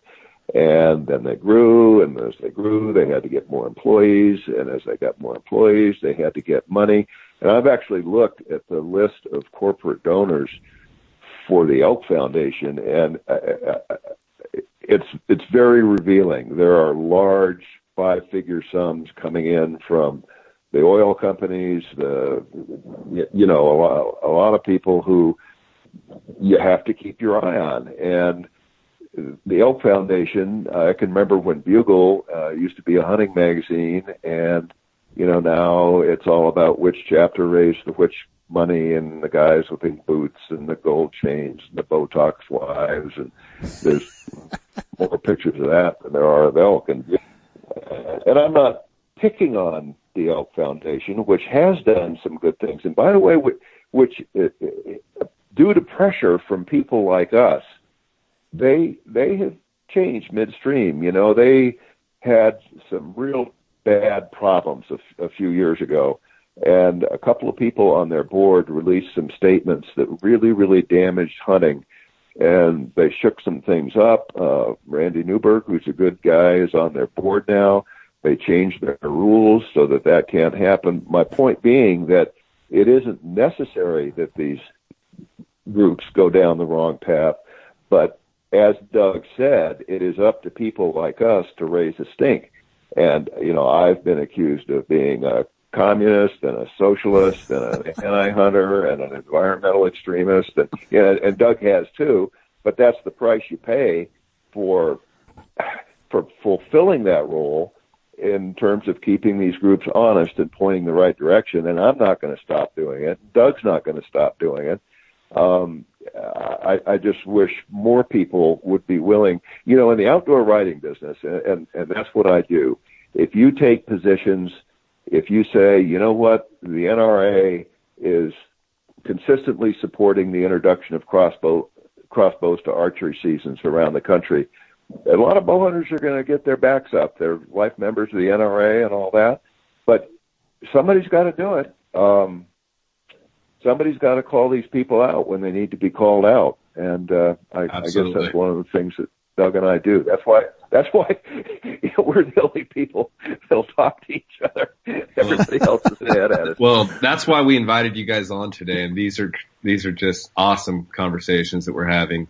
Um, speaking on backcountry's hunters and anglers, uh, like I said, I am a, a current member, and uh, I really dug deep before I chose to to get behind them. I don't, I'm not a fly by night kind of guy. I don't just jump in and then research later.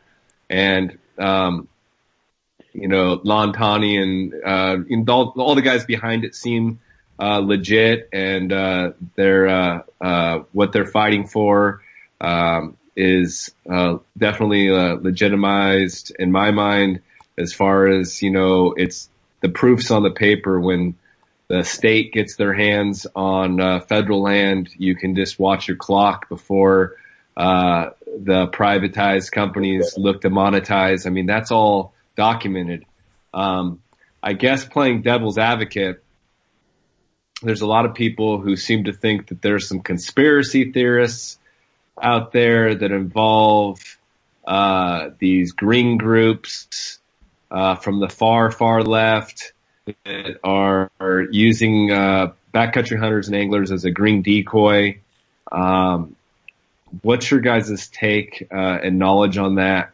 And um, I also, before all you guys answer that question, I feel I, I, would I would like to see the organization find a way to to promote themselves with uh, without just it seems to be about beer drinking. Like, come drink beer with us.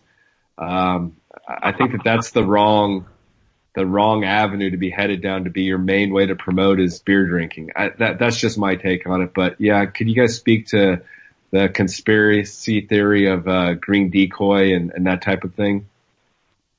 Yeah, that, that's a very very interesting phenomenon uh, which I've been watching for some time. That's actually by some of the shell corporations that kind of tie back into sports and wildlife and it, it's really nefarious. Sometimes I feel like I'm on the Mueller committee or something. I mean, you start tracking the money around in circles, but the, this group uh, has introduced the idea of the green decoys, according to which people like us are actually animal who are uh, extreme environmentalists in disguise, and our ultimate goal is to outlaw hunting. It's so preposterous you have to laugh at it, but uh, conspiracy theories being what they are, it gained some traction in some places. And, you know, uh, Doug, uh, for example, was instrumental in uh, initiating the passage of uh, Alaska's law banning same, hunting same day airborne. And if you do that kind of thing, you're going to get labeled a green decoy today because obviously that's an anti-hunting uh, position. You know, how can you not hunt if you can't get out of your super cub and shoot a moose? Um, and, and it, it's absolutely ridiculous. I know uh, personally a number of the people who have been identified as green decoys, people like Hal Herring, who's one of the most upfront uh, outdoor riders around and a, and a lifelong dedicated hunter. Of course, it's ridiculous to label him an amateur. I may be on the list. I don't know. I ha- I haven't looked, but uh, it, it's it's disinformation. Uh, I, I mean, it's it's 1984 Orwell style disinformation, uh, but it does gain some traction in certain quarters, no doubt about it. Yeah, and I have some personal experience. Um, I live in Coos County here on the Oregon coast. Um, the Elliott State Forest, which is 90,000 acres of public land uh, that was governed to be a um, state school fund land uh, was up on the chopping block, um, and how it ended up there.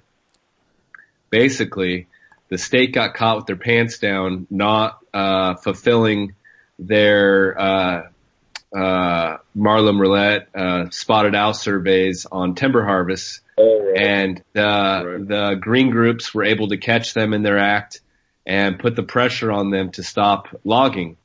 Well, uh, in return, the state said, "Well, that's fine. We'll we'll just get rid of the land altogether." Um, so then everybody bands together to try to uh, save the state forest, and so now the same people who put the pressure on the state are are joining forces with the hunters and fishermen and wildlife uh, enthusiasts, hikers, bikers, people who are uh, users of the land. Uh, we were even uh, able to get backcountry hunters and anglers involved uh, in the front lines to uh, save the Elliott State Forest, quote unquote, and to keep it public land. Um, we were able to to do that for a temporary uh, for for the moment, and we found ourselves working right next to these organizations um, these tree huggers, quote unquote, um, green organizations. It wasn't that we were in bed with them, but we were all um, fighting for the same thing. And so I can see how those lines can be crossed and drawn, and um, rumors can be made. Yeah, I think that is whole, a perfect uh, example. yeah, uh, in some corners of the hunting community to go off on the environmental extremists and the tree huggers and blah blah blah blah blah blah. But the the big winners when that wedge gets driven into what I like to call the outdoor community are the bad guys. Uh, they love nothing more than to see, uh, you know, you as a bow hunter fighting with the bird watchers to save the forest. I mean, every uh, divide and conquer, and the bad forces, uh, particularly with regards to public lands, are well aware of that. And of course, the public land situation is is is huge. You know, I believe that there's a public land in the West that is public, but which has no legal access.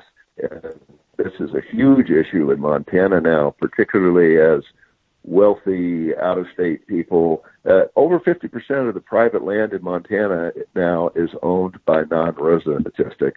And the first thing that people do when they buy their trophy ranch is they realize they control the only access to 60,000 acres of natural forest and they close it down even though there is what's called a prescriptive easement on whatever road people were using to drive in there.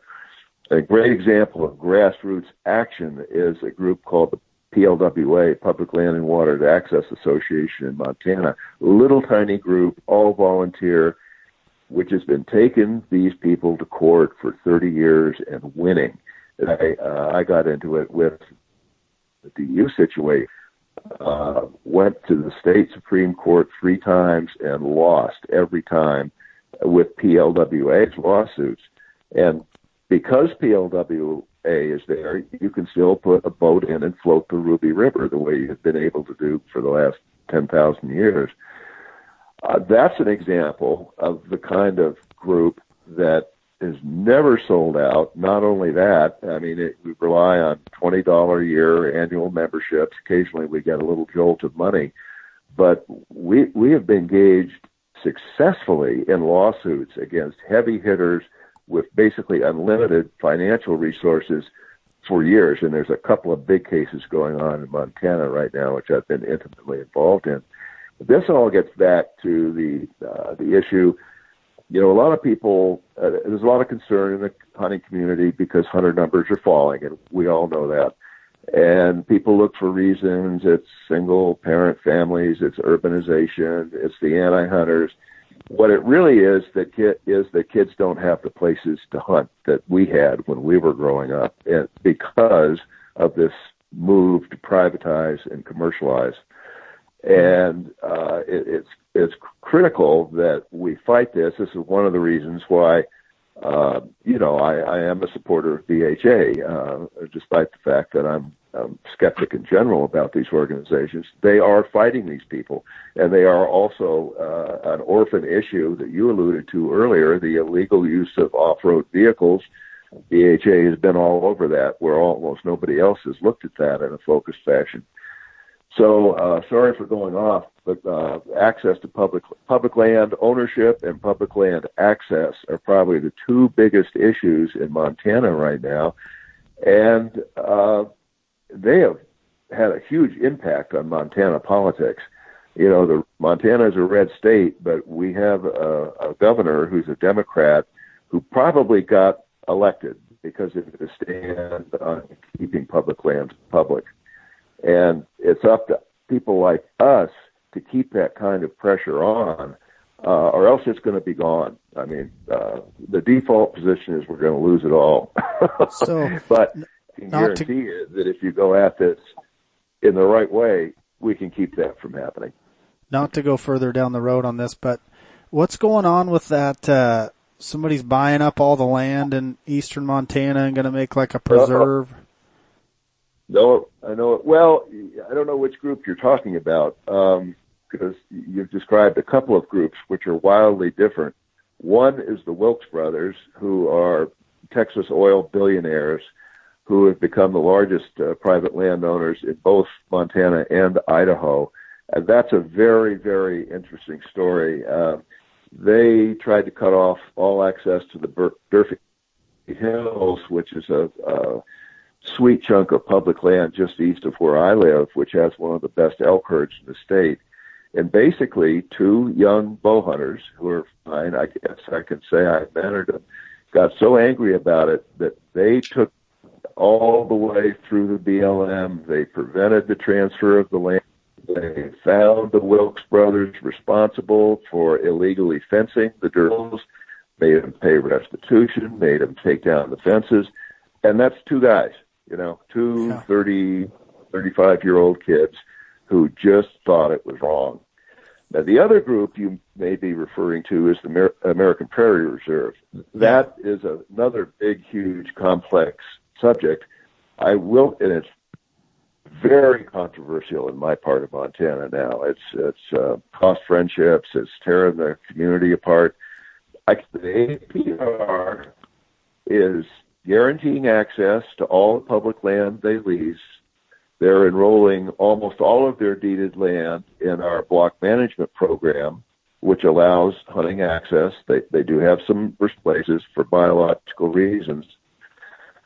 I think that this rumor that they're going to turn it into a national park is um, they're being bitterly opposed by the ag community for reasons that don't really stand up. I'm kind of in the middle. I'm as an advisor to the American Prairie Reserve, and most of what I advised them about was their hunting policies. Um, I think they're a good group. Uh, if I say that uh, in the Winifred bar at 10 o'clock at night, I'm going to get my ass kicked. But um, let's just say it's more complicated than that, and they they are not as bad as I think you've been led to believe, and they're allowing a lot of access to places that I, I hadn't been able to hunt for the 40 years I've lived there. So uh, I don't have a, a lot of bad things to say about them. They're a wealthy, out-of-state group, and my initial reaction was very skeptical.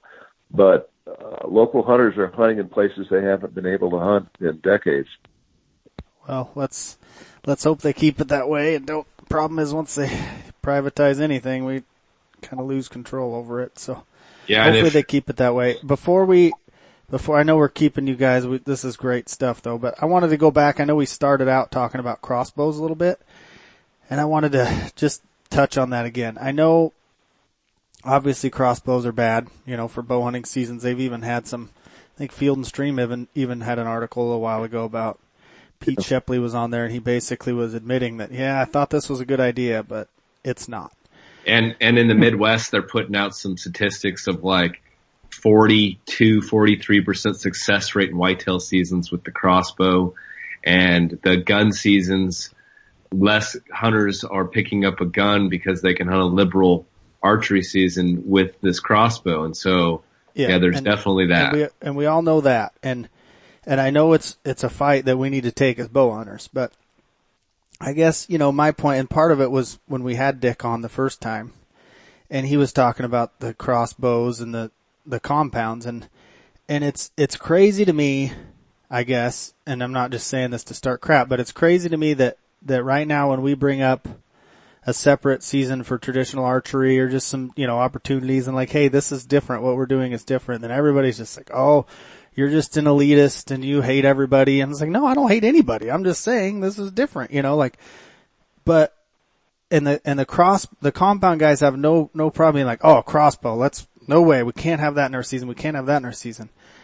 But the differences between a crossbow now and a compound or that gap has narrowed so far.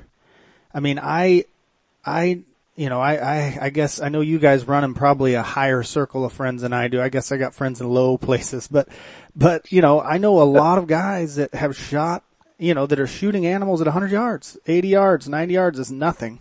And I don't know what the, the distance on a crossbow is anymore. because they're not legal here in Oregon. Yeah, but fortunately. but I, I, I don't think it's much further than that. So I guess my point is I, I know we need to we need to put that fight, you know, in for sure. We don't want- want crossbows Let- in our archery seasons, but Yeah. go go ahead. Let me comment to that. I've got, you know, an interesting viewpoint on that. And, you know, Jay Massey at one time, when we were fighting the high tech and the compounds and, you know, trying to stress the difference, he said, you know, all we have to do is wait. And at some point, the efficiency of these shooting machines are going to get to the point where it's going to be very easy to walk into a legislative body and lay the highest tech equipment on the table and then lay our recurves and longbows beside and say, you know, this is different. And we don't have to be anti, we just have to be different. Yep. And if we can say this is the justification for us needing a special season in a special area, because this isn't us. If those folks that shoot those that equipment want to, you know, go their own way and and try to get their own seasons, and they're they're just not bows, mm-hmm. and they've never been bows. Um, Jay called them um, what complex uh, arrow flinging devices. he refused to call them bows, and I think that we're at that point now. I mean, we've got air bows that shoot bolts out of a compressed air rifle.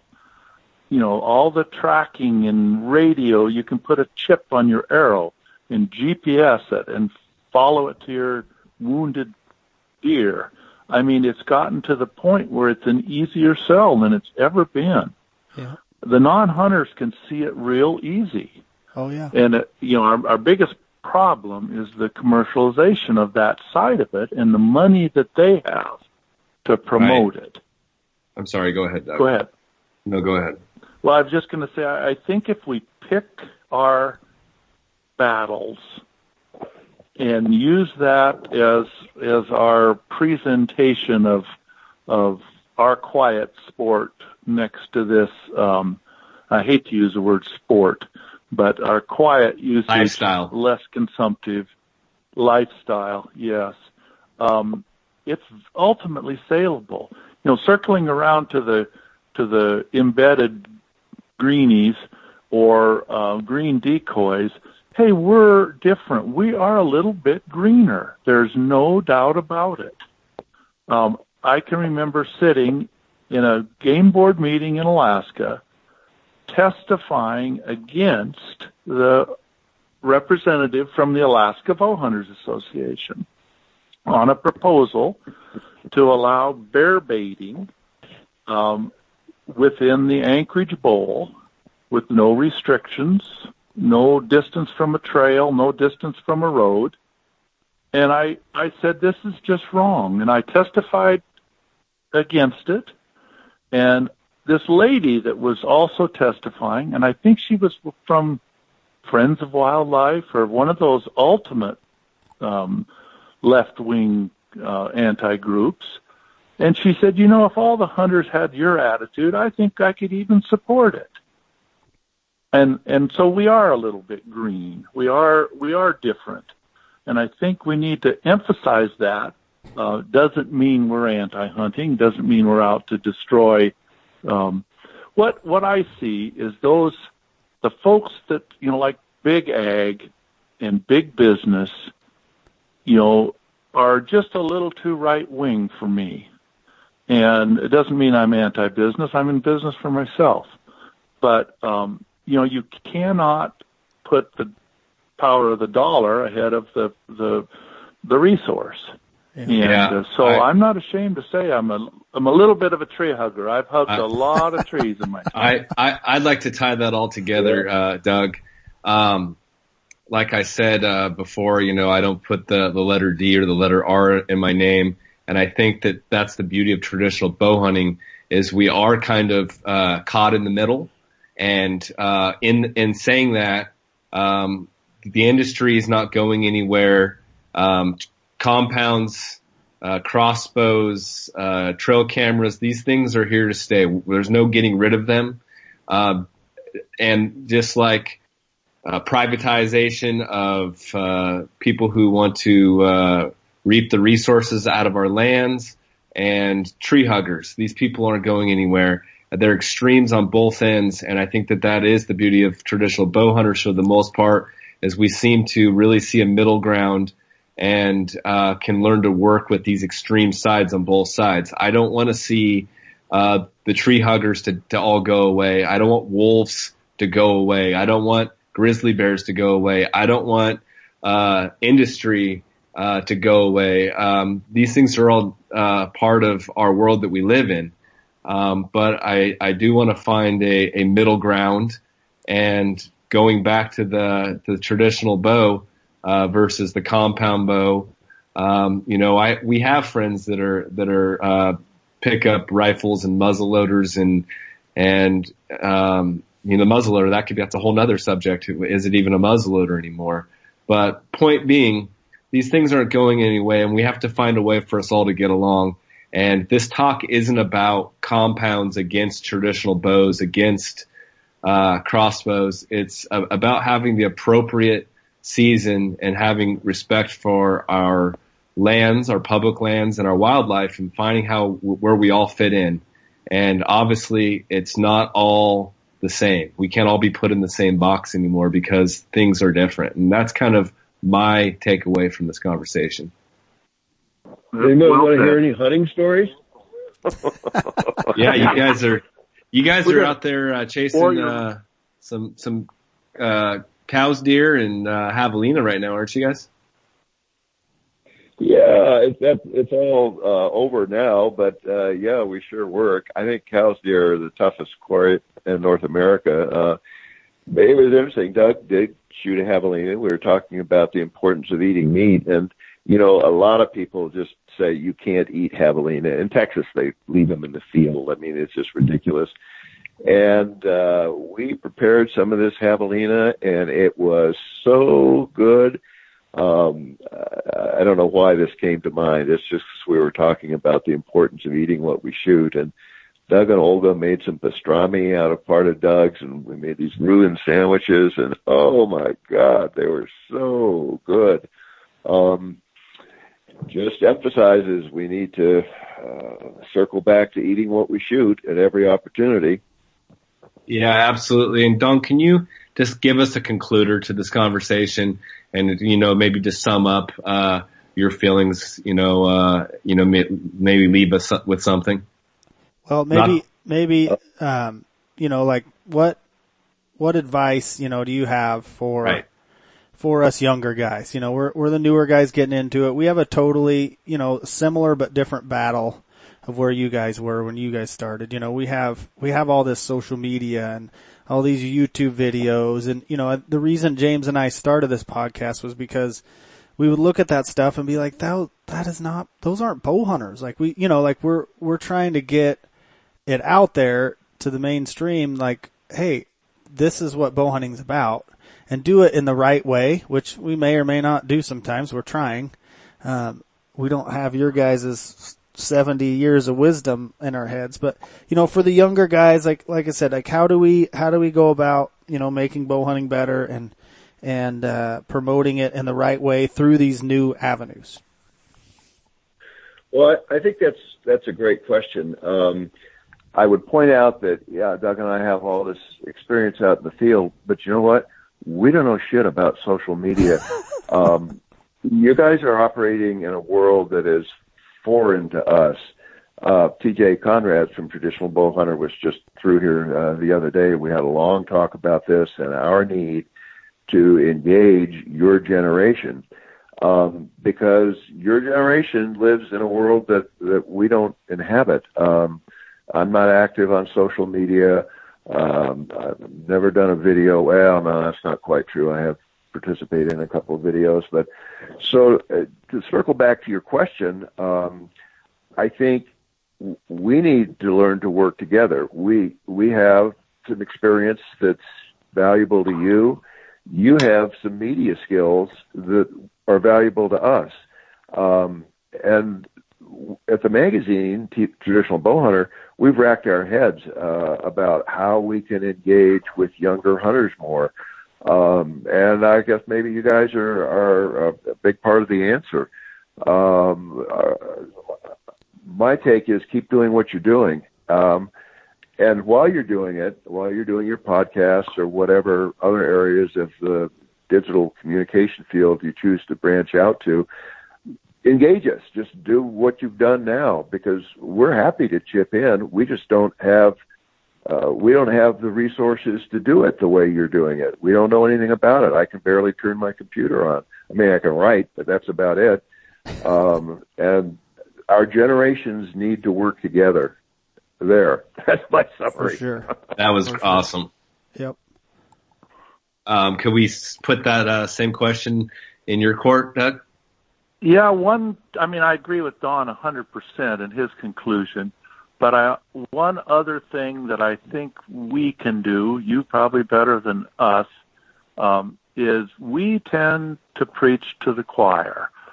Our audience, when we uh, have these philosophical discussions and, and issues, are generally people that we already know either think like us or can be influenced to think like us. And I'd love to see some group or some way that we could take our um, experience and philosophy and you know and, and appreciation for the outdoors to a place like the inner city, to a place. I mean, you know, Yeah. go to a, a church group rather than a hunting group and talk about this. And um, that's something that I think would would bring some real positive results by introducing what we do to the 80% of people who are not aware of it. And I don't know how to do that, but what you guys are doing, um, you know, I think maybe you could crack that nut a little bit with social media. And uh, I always objected to PBS, for instance, doing their youth hunt, and what the, all the youths are sons and daughters of prominent PBS members. I mean, I would love to see them go into Harlem for heaven's sakes and get a dozen people and take them Yeah. hunting. Yeah, That Definitely. would be different. for sure. Yeah. Yeah. And I, I think this podcast is going to bring a lot of conversation amongst our listeners. And we would love the feedback from you guys. So, you know, please send us an email at tradquestpodcast at gmail.com. Tell us what you think of this conversation. Um, uh, engage with us and we would love to have these guys back on and answer some of those questions for you guys. Um, because, uh, you know, for us, these are the guys that have been there and done that and they've paved the way for us. And, um, like, like, uh, Don said, um, the way we're going to progress and move forward is us all getting together and working together. Uh, so yeah, that's, that's my, uh, closing. Awesome guys. Awesome. Yeah. I mean, you guys are, this is what we like talking about. It's what we're passionate about. And, and there's so many of people that don't want to talk about it because of, like you said, I guess money is the root of all evil, but James and I don't make any money. so, so it doesn't matter to us. And we just, we just want to make it better. And that's, that's our whole point of starting this thing. So Continue this conversation um, in the future via email. And again, Don and I are uh, available anytime to contribute if you think we can. all right. Awesome guys. Thank you so much. We really appreciate having you guys on. Great to meet you both. Yep. Take Have a good one. guys. Yep. Take Stay care. Stay in touch. See you. Bye. Frosty before the sun comes up, the geese are on the wing. The deer are fat and happy, no, they don't can't take it any longer, I've got to breathe some air. The only cure for what I've got is a week or so out there. I've got Nimrod neurosis, longbows on the brain. I'm an outdoor junkie through and through, hunts my middle name. My eyes are on the target, broadheads all quite true. Can't wait till I can get outside so I can